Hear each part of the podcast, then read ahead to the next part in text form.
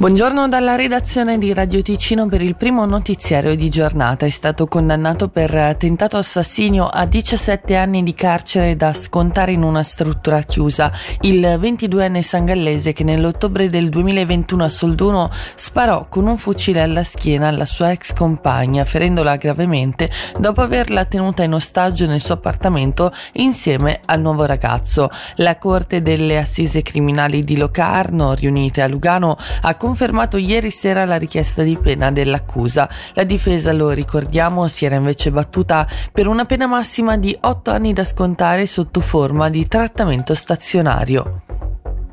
16 giorni di attivismo contro la violenza di genere. La campagna nazionale si svolge ogni anno a partire dal 25 novembre. Quest'anno tema è la violenza psicologica e ieri mattina la campagna è stata presentata anche per la Svizzera italiana con una serie di raccomandazioni rivolte ai media sul modo giusto di raccontare episodi di violenza. Sentiamo sul ruolo dei media Elena Nuzzo, formatrice ai diritti umani e consulente della dell'associazione Punto Zero tutto quello che sono le molestie di strada, gli insulti, le svalutazioni nei confronti delle donne, il linguaggio sessista, le pubblicità sessiste. È su questo che si fondano tutti quegli pregiudizi e quelle dinamiche che poi arrivano fino ad alimentare le violenze più visibili come la violenza fisica, la violenza sessuale, lo stupro, il femminicidio e quindi è importante che nei media il dibattito prenda in considerazione tutta questa realtà e soprattutto è importante non andare a banalizzare determinate forme di violenza o attribuire attribuirne la responsabilità in parte anche alle vittime, la responsabilità di una situazione di violenza è di chi quella situazione la crea, non certo di chi la subisce.